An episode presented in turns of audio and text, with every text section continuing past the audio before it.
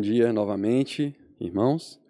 Nós estamos dando continuidade à nossa série, A Nossa Fé, onde estamos analisando, refletindo sobre os símbolos mais fundamentais da fé cristã. Já passamos pelo nosso único consolo, pelo Pai Nosso, pelo Credo Apostólico, e nós estamos agora no bloco referente aos Dez Mandamentos, o Decálogo, a Lei da Vida. E nessa manhã nós vamos meditar no terceiro mandamento dos dez. Então eu quero te convidar a ir direto, a abrir sua Bíblia comigo. Êxodo capítulo 20, vamos ler o verso 7. Então, por favor, abra aí sua Bíblia comigo, é um verso somente. Êxodo capítulo 20, verso 7.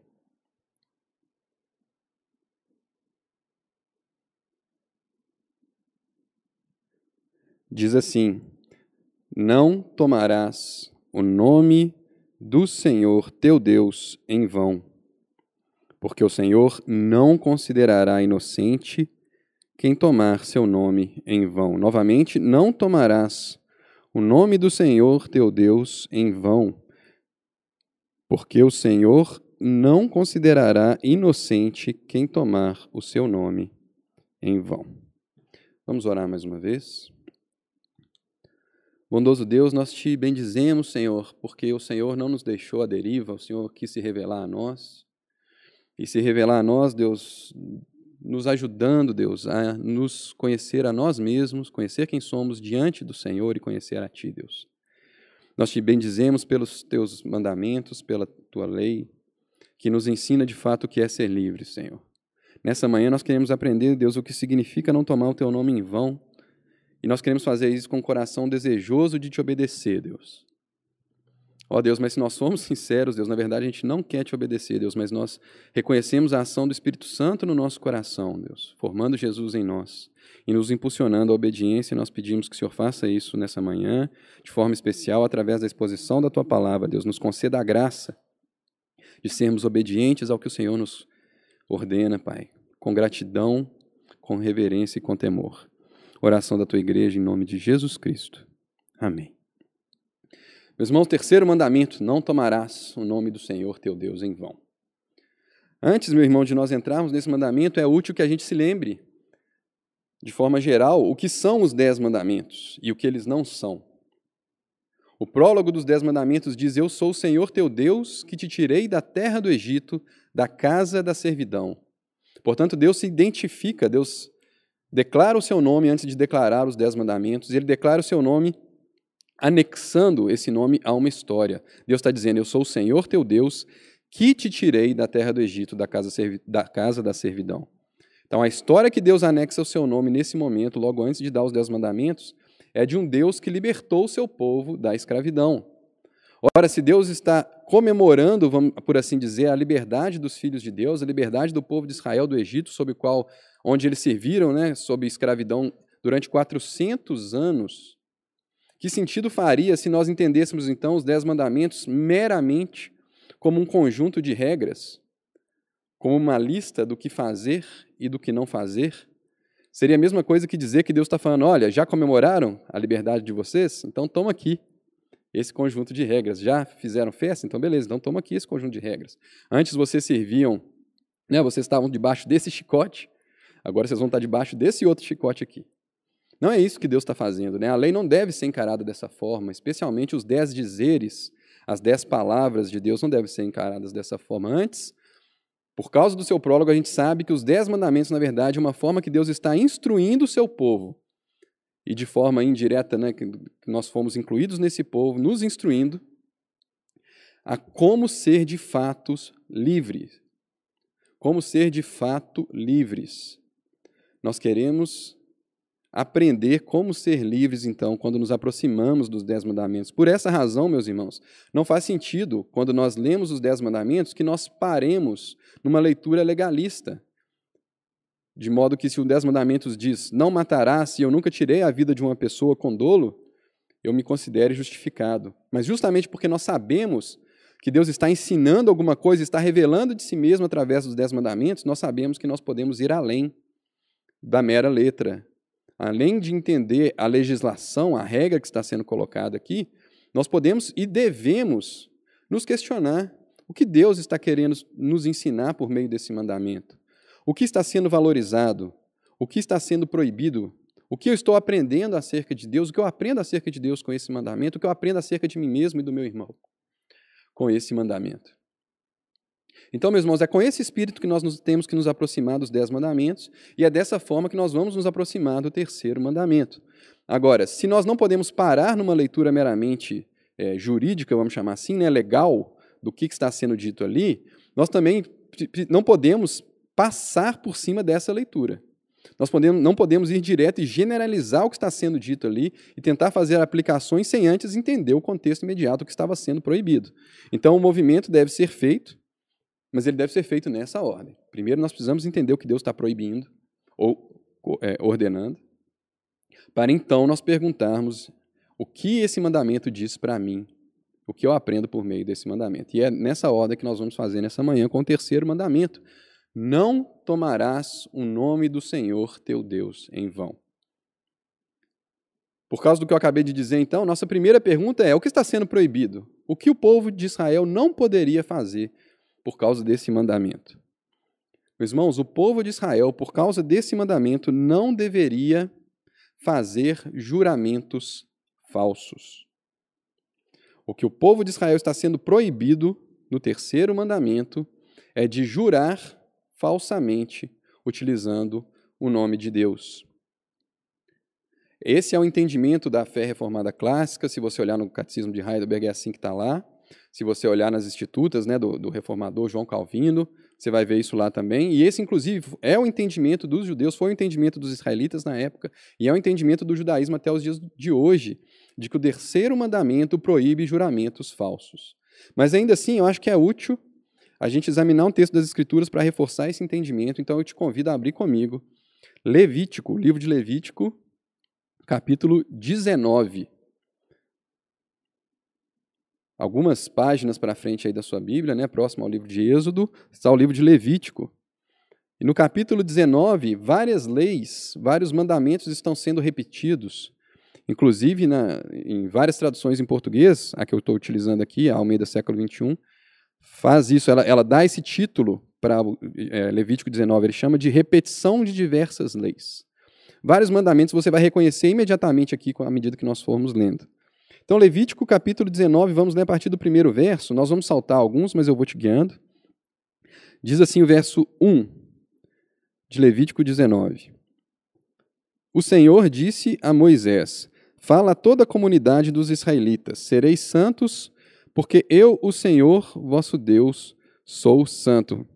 Cada um de vós respeitará sua mãe e seu pai Guardareis os meus sábados, eu sou o Senhor vosso Deus. Olha aí no verso 3 nós já reconhecemos dois mandamentos, certo? Cada um de vós respeitará sua mãe e seu pai e guardareis os meus sábados. O quinto e o quarto mandamento sendo repetidos aqui. Verso 4: Não vos volteis para os ídolos, nem façais deuses de metal para vós. Eu sou o Senhor vosso Deus. Reconhecemos aqui imediatamente o mandamento de não fazer imagem de escultura Poderíamos dizer também que, de certa forma, não ter outros ídolos é não ter outros deuses senão o nosso Deus. Agora, pule aí agora para o verso 11, ainda do mesmo capítulo. Não furtareis, não enganareis nem mentireis uns aos outros. Não roubarás, né? não furtarás, não dirás falso testemunho. Agora veja o verso 12. Muita atenção agora com o verso 12. O verso 12 é uma repetição do terceiro mandamento com outras palavras. Não jurareis falso pelo meu nome, profanando o nome do vosso Deus. Eu sou o Senhor. Então veja que nessa repetição, quando ele vai repetir o terceiro mandamento, ele repete com outras palavras. Ah, mas como é que você sabe que isso é uma repetição do terceiro mandamento e não um outro mandamento? Meus irmãos, as palavras não tomar o nome de Deus e em vão, que estão utilizadas lá em Êxodo capítulo 20, é, eh, verso 7, onde nós lemos, Especialmente a palavra em vão lá nos dá indicação disso, porque a palavra que está lá traduzida como em vão, ela pode significar tanto essa inutilidade, né, essa vaidade ou essa vanidade, quanto falsidade. É uma palavra que em muitos outros contextos, ela aparece em muitos outros contextos no Antigo Testamento, e em muitos deles ela é traduzida por falso, por falsidade. Então, não tomarás o nome do Senhor teu Deus em falso. E aqui está especificando o que, que é esse tomar o nome de Deus. Aqui Deus estava se referindo quando deu esse mandamento.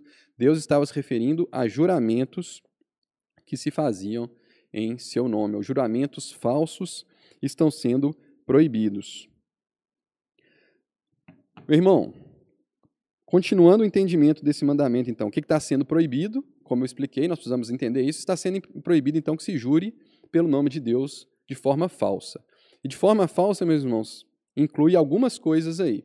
Inclui tanto juramentos, é, que nós vamos falar desses juramentos já já com mais detalhe, mas só adiantando, tanto juramentos feitos para coisas que não são verdade, quanto juramentos banais, quanto juramentos feitos em nome de outros deuses, em nome de outras divindades, com outros padrões.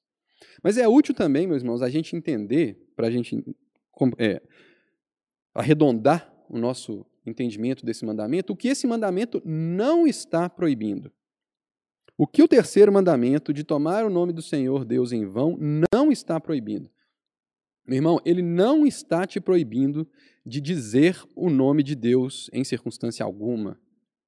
Ele não está te proibindo de dizer o nome de Deus. Os judeus, os israelitas, não estavam proibidos de declarar o nome do Deus Yahvé do nome do seu Deus, do nome com o qual ele se revelou.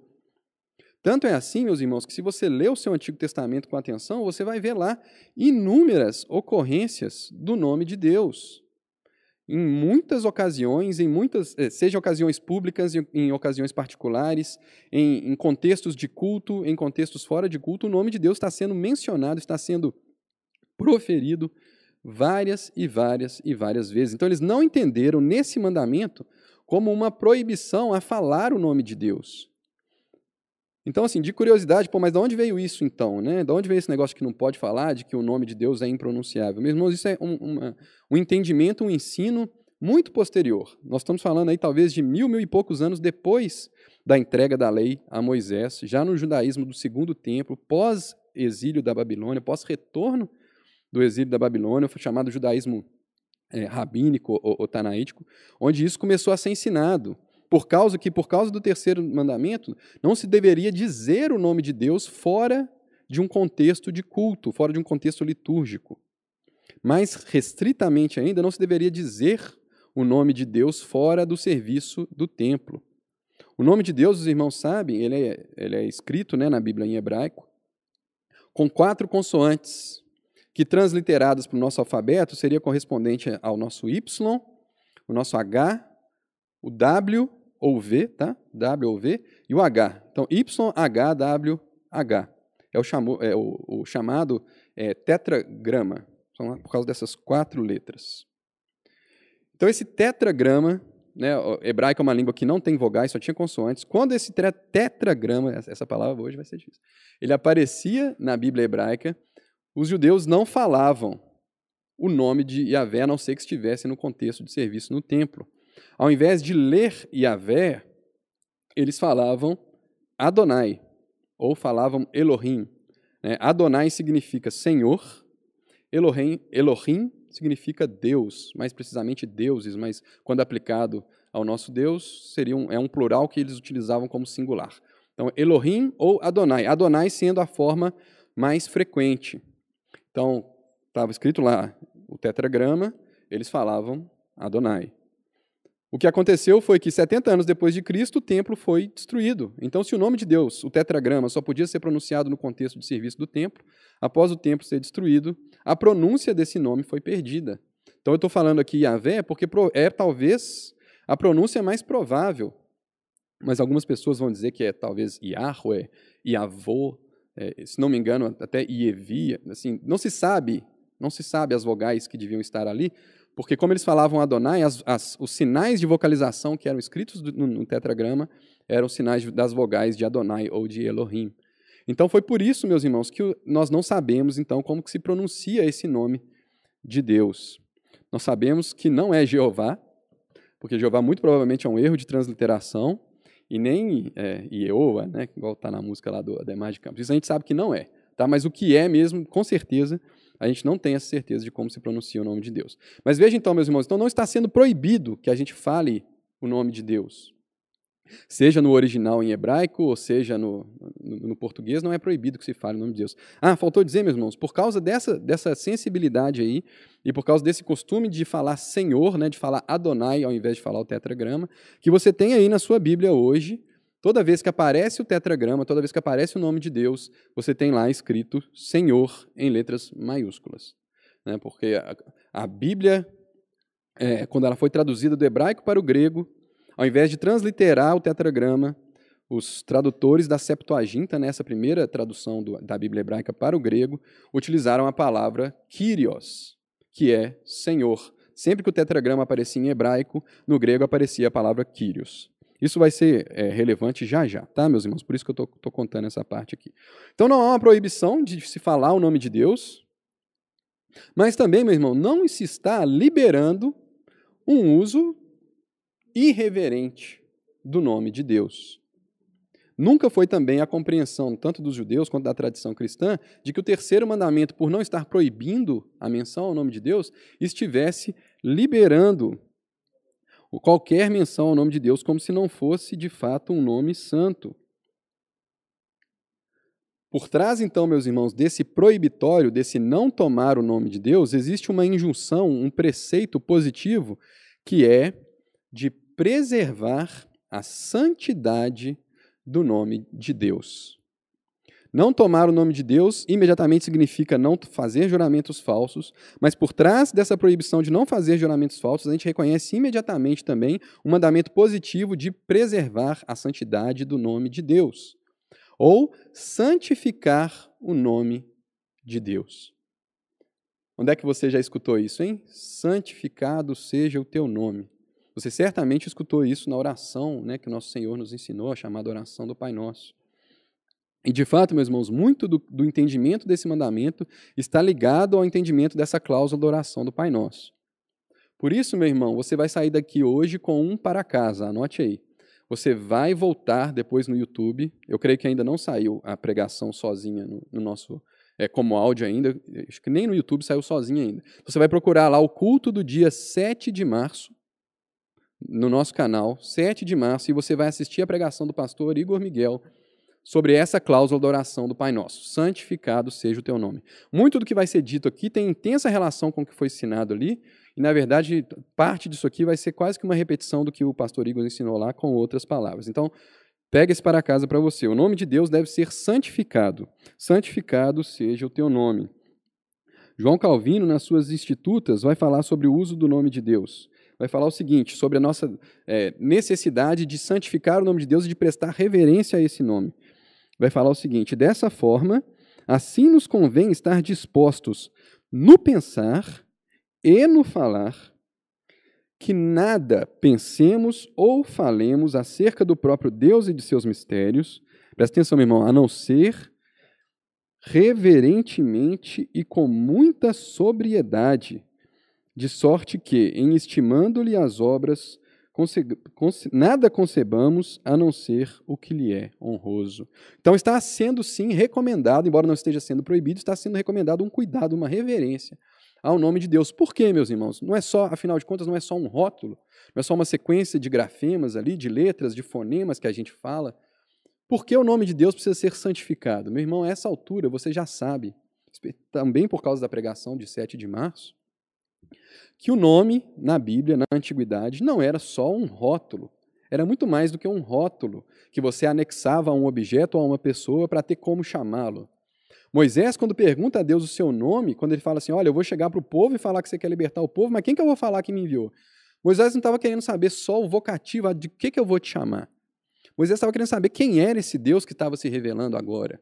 Que história vinha por trás desse nome? O que esse Deus, como esse Deus se parecia, o que esse Deus fazia, o que esse Deus já tinha feito. Era isso que Moisés está perguntando. Então, atrelado ao nome de Deus, meus irmãos, está a história de Deus, está a reputação, a biografia de Deus. Então, quando nós santificamos o nome de Deus, nós santificamos a pessoa, nós consideramos como santo, como separado a pessoa de Deus e a sua história revelatória que nos foi ensinada. Meus irmãos, e quando nós aprendemos que o nome de Deus é, de certa forma, parte da sua revelação, nós só por isso já devemos ser gratos a Deus. Nós podemos ser gratos a Deus e devemos ser gratos a Deus, meus irmãos, porque Deus escolheu se revelar. O fato de Deus revelar o seu nome nos indica que Deus está querendo se revelar, revelar o seu próprio ser. Meus irmãos, num tempo como foi, como era esse tempo da antiguidade, em que nomear, dar nome, era algo muito significativo, significava colocar a coisa nomeada sob sua tutela, sob a sua influência. Por isso Adão, né, dá nome aos animais. Por isso, né, Adão nomeia Eva, né, não porque Eva tivesse sob seu controle, mas porque existia ali um relacionamento, né, é, de ajudadora aquele homem que Deus tinha criado. Adão dá o nome de Eva. Então, nessa época, o nomear, né, Adão dá o nome aos animais, o nomear tinha significado. E saber o nome também era significativo. Saber o nome da divindade, ser capaz de evocar a divindade, era também muito significativo. Então, quando Deus conta o seu nome, quando ele se identifica primeiramente como eu sou, como eu sou o que sou, e depois ele vai se é, revelar como Yahvé, então, estou falando de Êxodo 3, onde ele diz: Eu sou o que sou, ou eu sou o que serei, ou estarei sendo o que eu estarei sendo, ou num grande, uma grande redenção do telemarketing, né? vou estar sendo o que eu vou estar sendo. Deus está dizendo, meus irmãos, que Ele é eterno, que Ele é atemporal, está fora do tempo, Ele está em todo o tempo, e ao mesmo tempo, os, uh, Israel deveria conhecer o seu Deus à medida em que Ele se revela, à medida que eles caminham com Deus, eles vão entendendo quem Deus é. Então é esse nome que Deus está revelando. Quando Deus revela o seu nome aos israelitas, como eu estava dizendo, ele sabe, meus irmãos, que ele está abrindo a possibilidade de todo tipo de uso errado desse nome, dessa história. Esse nome, essa história, esse caráter poderia ser empregado para todos os fins escusos. Mas ainda assim ele decide revelar seu nome. O nome de Deus podia ser usado para juramentos falsos, para juramentos temerários, o nome de Deus podia ser usado como uma palavra mágica, como se nós pudéssemos invocar a Deus e fazê-lo de nosso, é, de nosso, é, sei lá, fada, madrinha. Né? Eu vou invocar o nome de Deus aqui, ele vai fazer o que eu quero. Mas não é isso. Então Deus precisa, ao revelar o seu nome, ele revela o seu nome e dá o mandamento. Olha, mas esse nome vocês vão tomar com cuidado, vocês vão santificar esse nome. Mas que história é essa, meus irmãos? Eu quero chamar a atenção disso. Que história é essa que está por trás desse nome? Como eu falei, Deus se revela como eu sou, depois como Yahvé. Mas eu quero te chamar a atenção de uma outra ocasião em que Deus proclama o seu nome. Em Êxodo, nós já vamos ler, não precisa abrir ainda não, mas em Êxodo, capítulo 33, Moisés está diante de Deus e Moisés está conversando com Deus. E Deus vem se mostrando favorável àquilo que Moisés pede. Moisés pede que Deus não os abandone, que Deus vá junto com eles na jornada de peregrinação pelo deserto, e Deus vai respondendo favoravelmente aos pedidos de Moisés. Então Moisés parece que pega coragem, né, à medida que Deus vai respondendo favoravelmente, ele fala assim: oh, então você me mostra a tua glória, eu quero que você me mostre a sua glória. E Deus vai falar com ele: olha, eu vou fazer passar, eu vou te esconder na fenda da rocha, eu vou fazer passar sobre você toda a minha bondade, eu vou proclamar o meu nome, e você vai me ver pelas costas, porque nenhum homem pode ver a minha face e continuar vivo. Então nós vamos ver agora quando Deus cumpre isso que ele falou que ia fazer com Moisés. Você vai abrir comigo sua Bíblia em Êxodo, capítulo 34. Então isso que eu acabei de contar foi o capítulo 33. Você vai abrir o capítulo 34 junto comigo.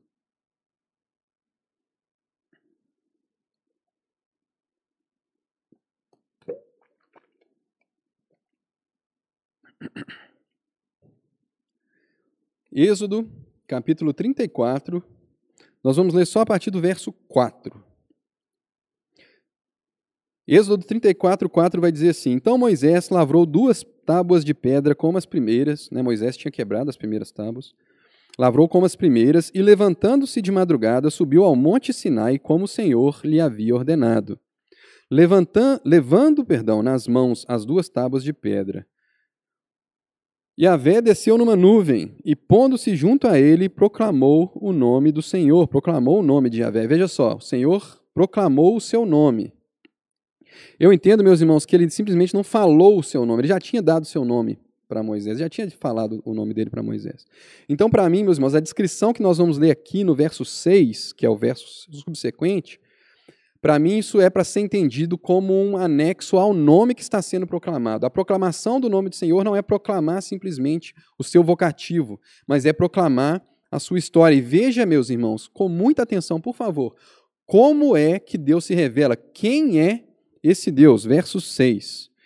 Tendo Yahvé passado diante de Moisés, proclamou: Yahvé, Yahvé, Deus misericordioso e compassivo tardio em irar-se e cheio de bondade e de fidelidade, que usa de bondade com milhares, que perdoa a maldade, a transgressão e o pecado, que de maneira nenhuma considera inocente quem é culpado, que castiga o pecado dos pais nos filhos e nos filhos dos filhos, até a terceira e quarta geração. Até aí, meus irmãos. Veja bem o que Deus está proclamando. Deus está proclamando o seu nome. E eu estou defendendo que Deus está proclamando o seu nome não só no verso 5, mas também no verso 6 e 7. Quando Deus proclama seu nome, meus irmãos, ele proclama uma história. Ele está se revelando, e quando a gente escuta o que Deus está revelando de si mesmo, nós temos uma excelente notícia. Porque o Deus Todo-Poderoso, que criou todas as coisas, que sustenta todas as coisas, que tem a história na sua mão, que não poderia ser forçado a nada, sequer a se revelar. Ele está se revelando e ele está revelando o seu caráter, e graças a Deus, graças a Deus, trocadilho intencional, graças a Deus, ele é um Deus bondoso, misericordioso, compassivo, tardio em irar-se, cheio de bondade e fidelidade, e que consegue ser dessa forma sem ser um Deus injusto, ele não deixa sair, não considera inocente quem é culpado. Inclusive, uma, um palavreado muito parecido com o que está lá no terceiro mandamento, né? Não considerarei inocente quem tomar o nome do Senhor Deus em vão. Meus irmãos, então, que esse nome que Deus está revelando? De novo, o que é esse nome que precisa ser santificado? O que é essa história que precisa ser santificada? É de um Deus acima de tudo, meus irmãos. Deus está revelando seu caráter misericordioso e compassivo, gracioso, bondoso, tardio em se irar. Esse é o nome de Deus. Esse é o caráter de Deus que está sendo revelado na história por meio da libertação do povo no Egito, por meio de todos os atos salvadores de Deus na história e, como nós já vamos ver, por meio de Jesus Cristo, a revelação final do nome de Deus na história.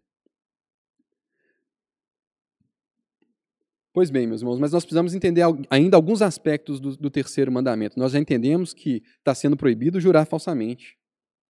Nós já entendemos que jurar falsamente, por outro lado, significa então que a gente deve tomar o nome de Deus com cuidado, porque atrelado a esse nome está uma biografia, uma reputação, uma história de um Deus misericordioso e compassivo, um Deus perdoador e cheio de bondade. Mas eu acho que é útil, se a gente olhar um pouquinho mais para perto, do que são, afinal de contas, esses juramentos, que nós estamos falando, ah, são, são, estão sendo proibidos os juramentos falsos. O que é, afinal, um juramento, meus irmãos? É útil que a gente tire um tempinho para explicar isso. Meus irmãos, juramento é um ato em que uma das partes evoca o nome do Senhor, evoca, invoca Deus, para ser testemunha de que algo que ele diz, seja porque ele está relatando ou porque ele está se comprometendo a fazer, mas algo que ele diz, para testemunhar que esse algo é verdadeiro, colocando-se implícita ou explicitamente sob a maldição desse Deus que foi invocado. Então, quando se faz um juramento, Deus é colocado na jogada para atestar que aquilo que eu disse é verdadeiro, ou que aquilo que eu disse que vou fazer, de fato eu vou fazer, e que me faça Deus a maldição que eu vou colocar explícita ou implicitamente nesse juramento, se o que eu disse é mentira ou se eu não fizer aquilo que eu disse que iria fazer. Então, meus irmãos, não existe uma fórmula única para juramento. Não é só quando eu falo, ah, eu juro por Deus, isso sim, né? certamente é. Mas não é a única. Se você ler nas Escrituras, você vai ver fórmulas como, por exemplo, vive o Senhor, isso e isso aconteceu. Tão certo como o Senhor vive, isso e isso acontecerá.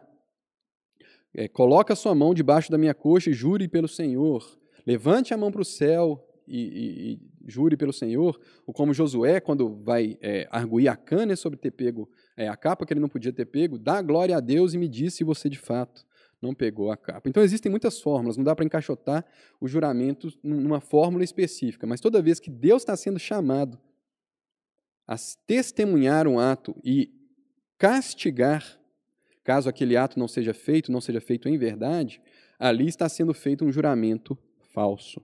O juramento falso, então, meus irmãos, a gente pode entender como aquele que evoca Deus para uma declaração que é falsa, evoca Deus para algo que não vai se fazer ou que não se faz depois.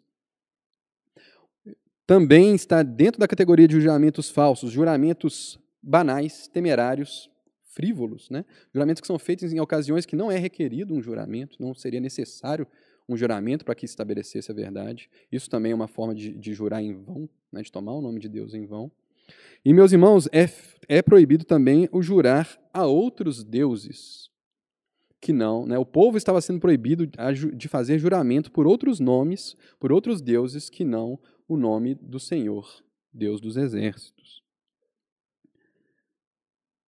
Meus irmãos, no entanto, ainda que o juramento falso está sendo proibido, o juramento corretamente feito, isso é muito importante que você entenda. O juramento corretamente feito, ele é uma forma de culto a Deus. Como é isso?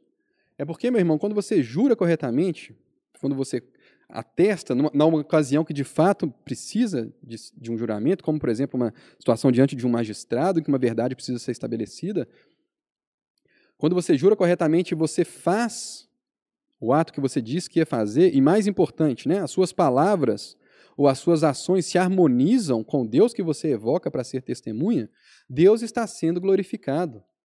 Porque nesse ato, meu irmão, você demonstra que você reconhece a Deus como fonte última de autoridade e de verdade, como aquele que, acima de todas as autoridades de verdade, como todas as fontes de autoridade, ele é a última, a suprema fonte que pode ser, então, evocada para estabelecer a verdade daquilo que é feito. E mais, ele é o único que conhece os corações, que é capaz de sondar se de fato o que eu estou dizendo que é verdade é verdade.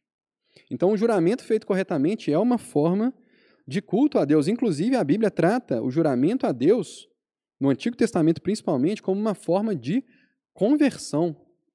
Em que, em que sentido, meus irmãos?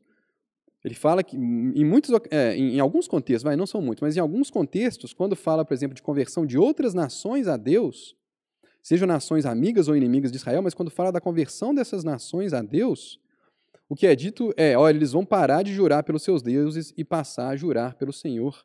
Eles virão a Jerusalém, eles virão a Canaã, aprenderão a nossa língua e jurarão por Yahvé. Então, ser convertido nesse, nesse sentido Ser convertido é jurar pelo Senhor, é reconhecer a Deus como esse padrão último, essa referência última de autoridade, de poder, de confiabilidade. Quando você evoca a Deus no seu juramento, você está invocando, usando o nome dele, você está evocando a pessoa de Deus e a sua história. Então, de novo, meus irmãos, como é que você vai glorificar a Deus com o juramento correto? Quando seus atos, as suas palavras, se harmonizarem com o nome do Deus que você está evocando. E você está evocando o nome de um Deus misericordioso, compassivo, tardio e irá-se, cheio de bondade e de fidelidade. Então, cuidado com as suas palavras. Nós já vamos expandir esse conceito já já. Os juramentos corretos, então, eles são uma forma de culto a Deus e por isso também os juramentos falsos são tão detestáveis. Calvino, de novo, ele né, dizia que é, jurar, jurar em falso seria o abuso mais detestável do nome de Deus. E a sua proibição deveria inspirar temor nos outros tipos de profanação do seu nome. Ou seja, Deus, quando proíbe o juramento falso, ele pegou a forma mais detestável de abuso do seu nome para que a gente, por meio da proibição da forma mais detestável, nós também nos cuidemos de não profanar o nome de Deus de outras formas.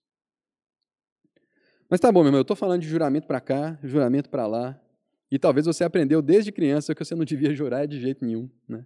E a gente está lá falando, eu prometo para cá, eu prometo para lá, só para não falar eu juro, né? Porque a gente aprendeu que Jesus proíbe os juramentos.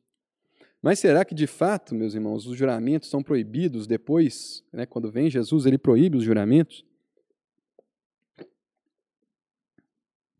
Bebi água intencionalmente para te deixar no suspense. Mas eu vou te adiantar. Não, meus irmãos, Jesus não proíbe os juramentos. E a gente tem algumas evidências disso e nós já vamos analisar o texto que deu origem a, a esse ensino. Meus irmãos, Jesus não proíbe, tá? Porque a própria lei, em algumas ocasiões, ela ordenava que fossem feitos juramentos.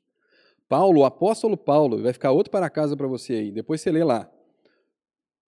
Gálatas, capítulo 1, Romanos, capítulo 1 e 2 Coríntios, capítulo 1.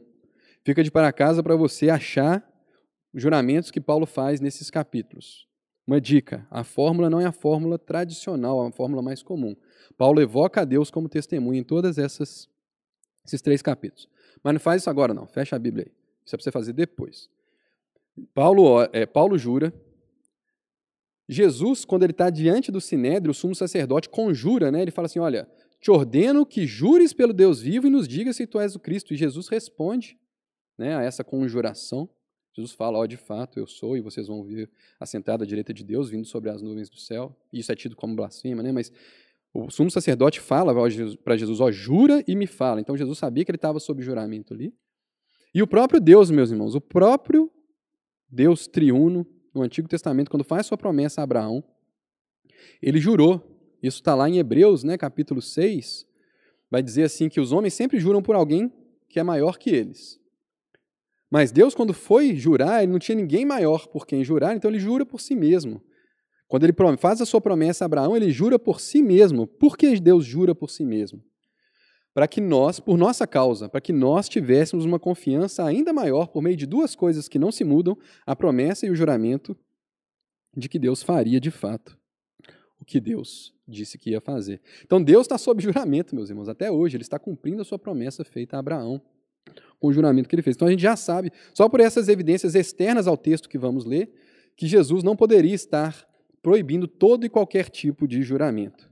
Mas vamos logo então para o texto, vamos tirar essa ansiedade do nosso coração. Abre aí sua Bíblia, Mateus capítulo 5. Sermão do Monte, Mateus capítulo 5, verso 33.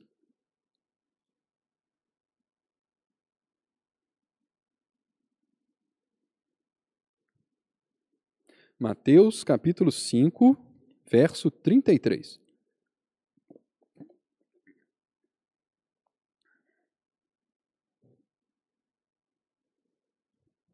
Vejam só o que diz lá. Ouvistes também o que foi dito aos antigos: Não jurarás com falsidade. Opa, eu sei de onde veio isso aqui, hein? Não jurarás com falsidade. Isso aqui é o terceiro mandamento, isso aqui é Levítico 19, 12. O que, que Jesus não está citando desse verso, especialmente quando a gente lembra de Levítico 19? Porque se a gente jura com falso, em falso, o nome do Senhor é profanado. Lembre-se disso, isso vai ser importante. Mas cumprirás os teus juramentos para com o Senhor. E essa segunda parte, isso é citado em muitas outras passagens do Antigo Testamento, a importância de você cumprir os votos que você fez.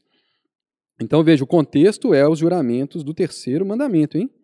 Verso 34: Eu, porém, vos digo: de maneira nenhuma jureis, nem pelo céu, porque é trono de Deus, nem pela terra, porque é estrado de seus pés, nem por Jerusalém, porque é a cidade do grande rei, nem jureis pela tua cabeça, porque não podes tornar branco nem preto um só fio de cabelo. Seja, porém, o vosso falar sim, sim, não, não, pois o que passa disso vem do maligno. O que passa disso vem do maligno. Vamos entender, meus irmãos, o que, que Jesus está ensinando aqui, o que, que ele está explicando aqui. Bom, a gente já sabe que ele não proibiu todos os juramentos. Então, quais juramentos Jesus está tá proibindo aqui, meus irmãos? Juramentos em vão. Juramentos falsos. Ele começa falando isso: não jurareis com falsidade. Mas como é, o que, que Jesus está fazendo, como ele faz com muitos outros mandamentos, meus irmãos? Ele está questionando a interpretação que era dada desse mandamento. Então, na época de Jesus, já tinha essa sensibilidade, esse ensino de que não se poderia falar o nome de Deus. Então, o que, que os judeus estavam fazendo, então? Já que eu não posso falar o nome de Deus e eu não posso jurar falsamente. Então, eles não juravam por coisas que não eram verdadeiras, mas não entendiam toda a extensão do mandamento. Então, ao invés de jurar pelo nome de Deus, dado que esse nome não deveria ser falado, né, tava, assim, esse era o ensino da época, então, ao invés de jurar por Yahvé, eu vou jurar pelo céu.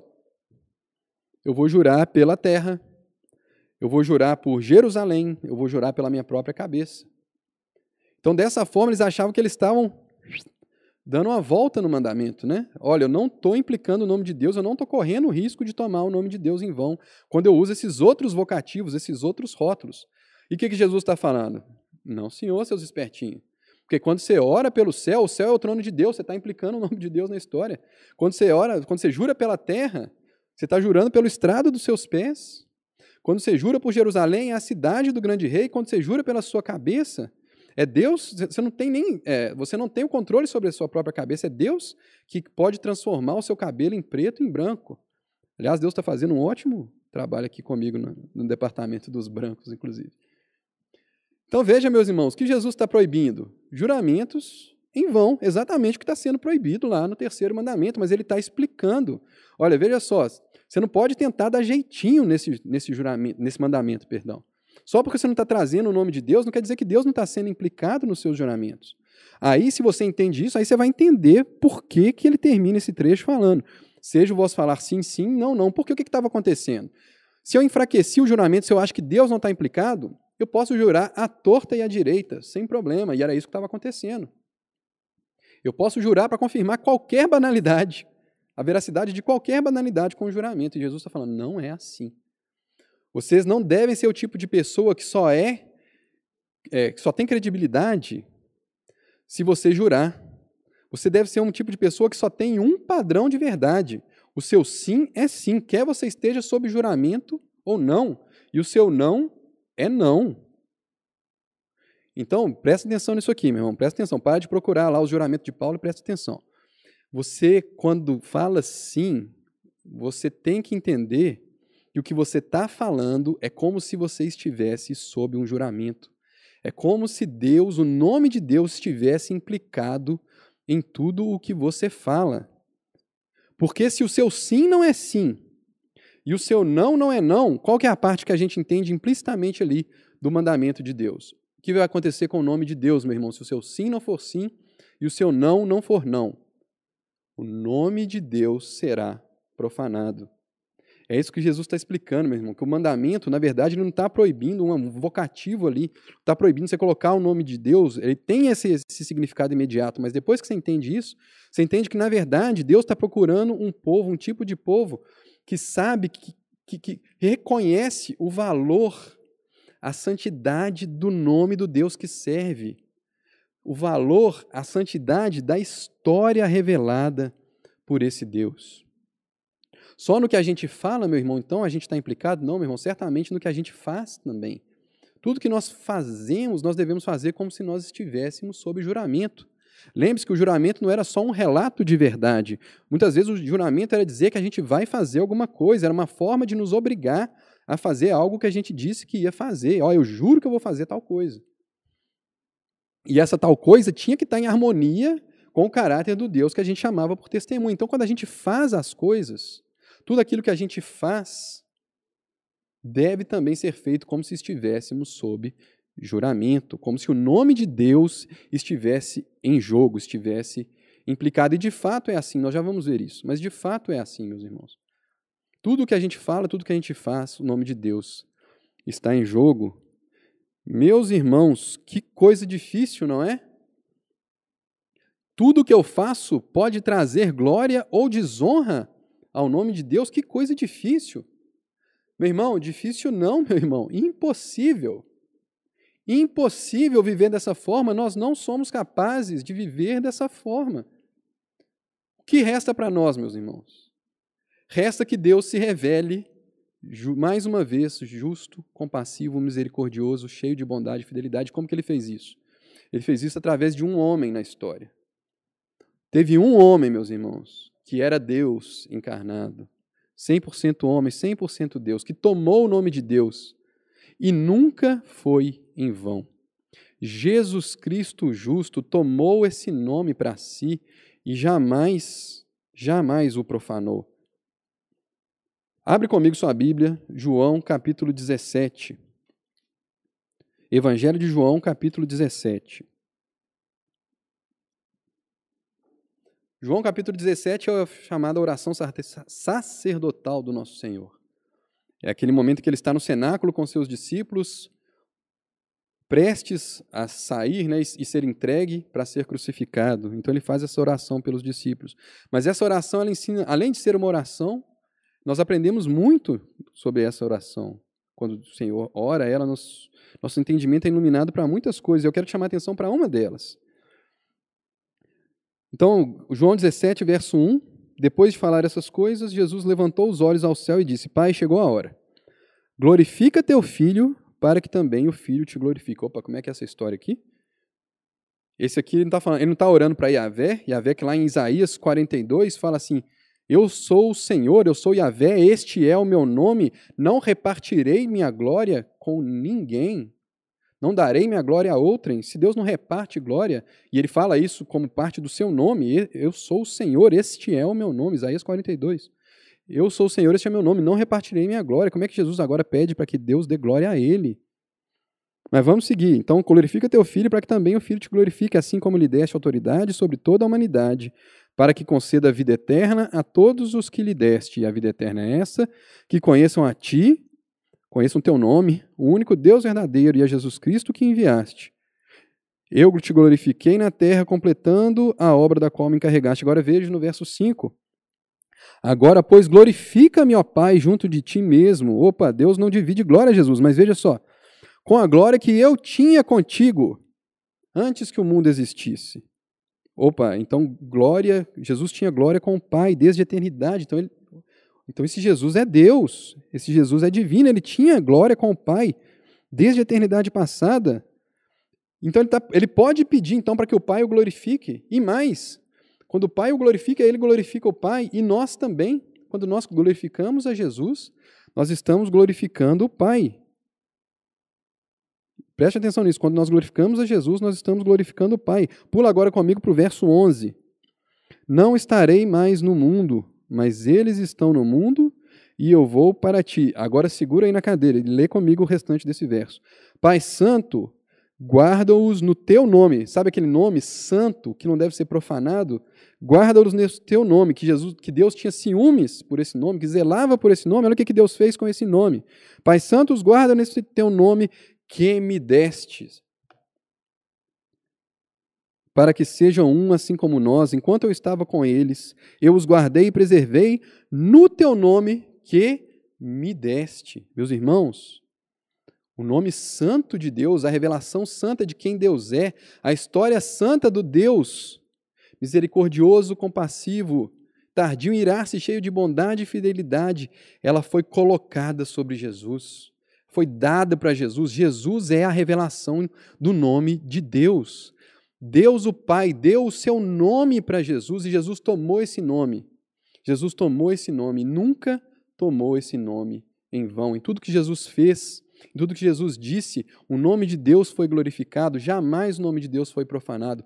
Por causa disso, meus irmãos, porque Deus deu seu nome a Jesus e Jesus glorificou esse nome. Agora, a mesma glória que era devida a Deus é devida a Jesus. É por isso que Pedro pode falar em Atos capítulo 4 que não existe nenhum nome debaixo do céu dado aos homens pelo qual importa que sejamos salvos. Nenhum nome senão o nome de Jesus. É por isso que a gente pode entender, então, meus irmãos, Filipenses capítulo 2. Eu vou citar aqui, não vou citar exatamente como está lá, mas que lá diz assim que deve existir em nós o mesmo sentimento que houve também em Cristo Jesus, o qual, subsistindo em forma de Deus, não teve por usurpação ser igual a Deus, mas antes, humilhando-se a si mesmo, tomou a forma de servo, fez-se homem tomando a forma de servo, e achado na forma de servo, foi obediente até a morte e morte de cruz.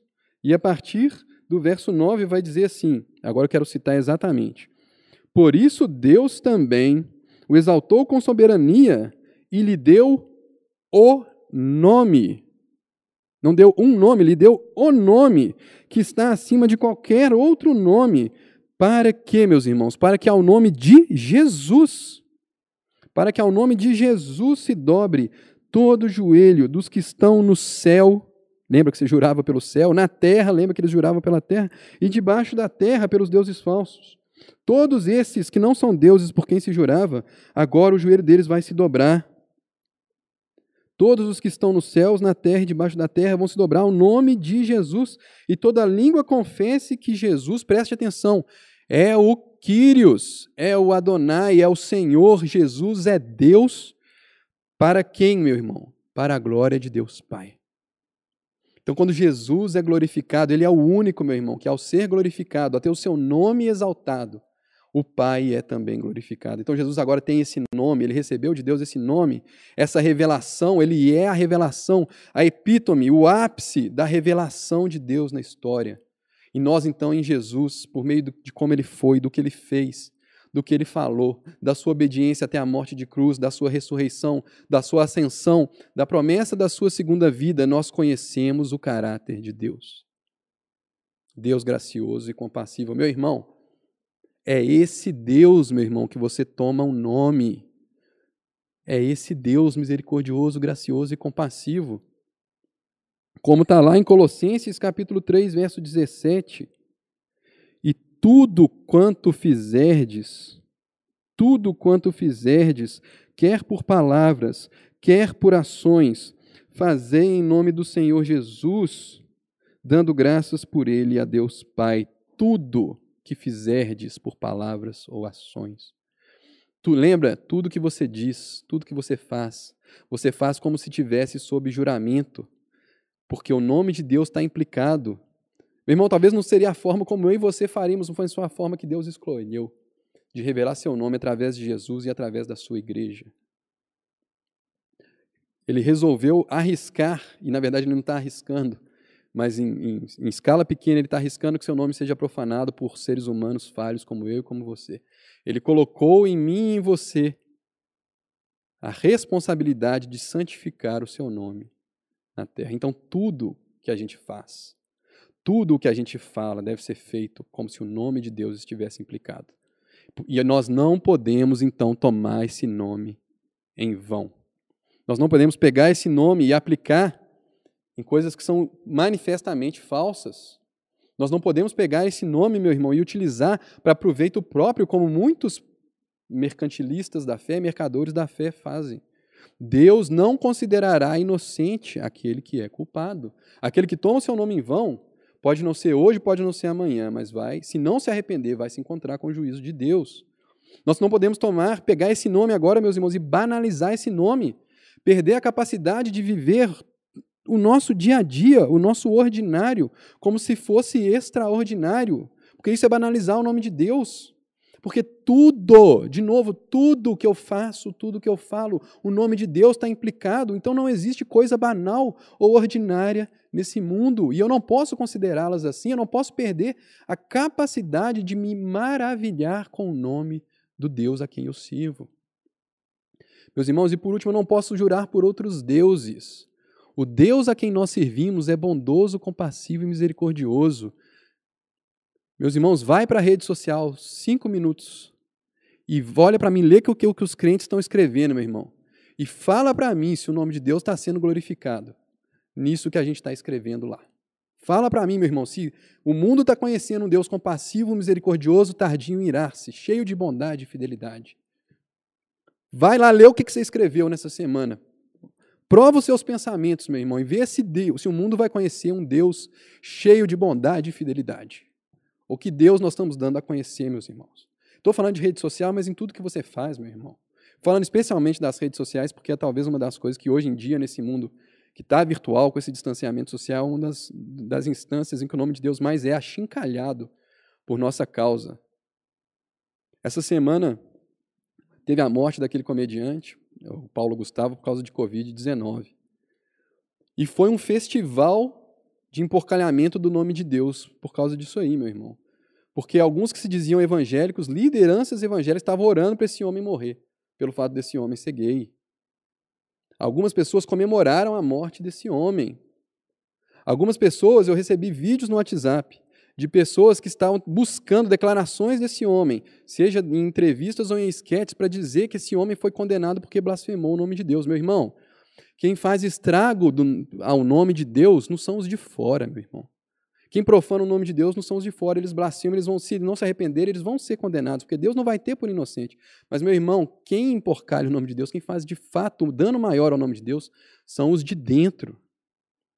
Se o grande ateu Richard Dawkins orar diante da Bíblia num tribunal, né, colocar sua mão diante da Bíblia e declarar que ele vai falar somente a verdade, e depois ele falar um monte de mentira, gente, ele cometeu um crime, ele provavelmente vai ser preso, mas ninguém vai se escandalizar. Mas como ele pôde fazer isso? Ele chamou o nome de Deus. Gente, Deus para ele é ninguém, Deus para ele é um, um vocativo, um amigo imaginário dos cristãos.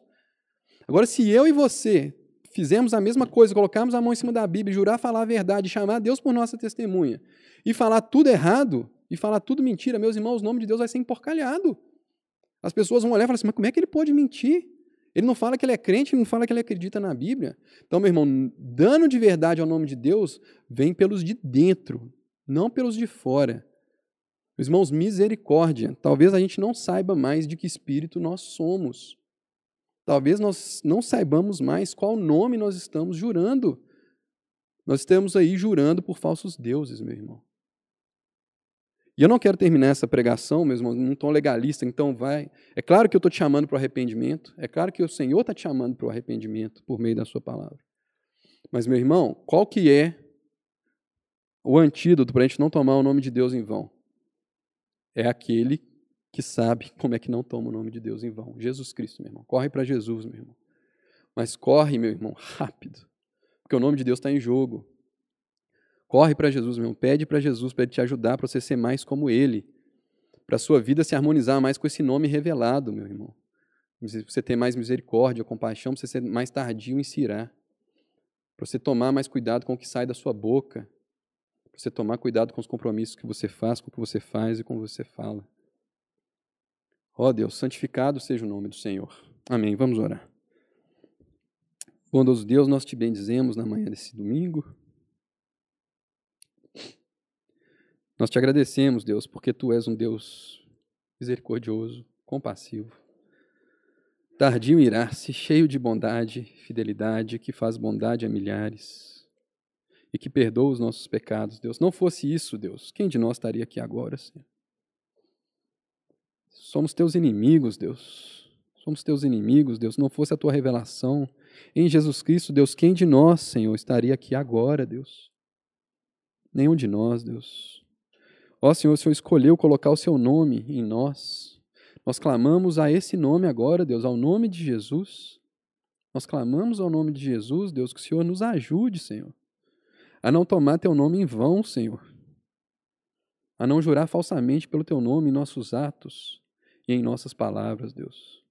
Refreia a nossa língua, Deus. Refreia a nossa língua, Deus, para que o teu nome, Deus, seja vindicado, a santidade do teu nome, Deus, seja apreciada, Deus, saboreada no mundo, Deus. Perdoa, Senhor, perdoa a tua igreja, Deus. Perdoa a tua igreja, Senhor, por, pela maneira irrefletida com que nós temos agido, pela maneira perversa, Deus, pervertida, Deus, que nós usamos o teu nome, Deus. Nos perdoa, Senhor. Nós queremos, como igreja, nos arrepender e pedir que o Senhor nos ajude, Deus. No nome de Cristo Jesus, nós tomamos esse nome para orar, Deus. Em nome de Cristo Jesus nós oramos. Amém.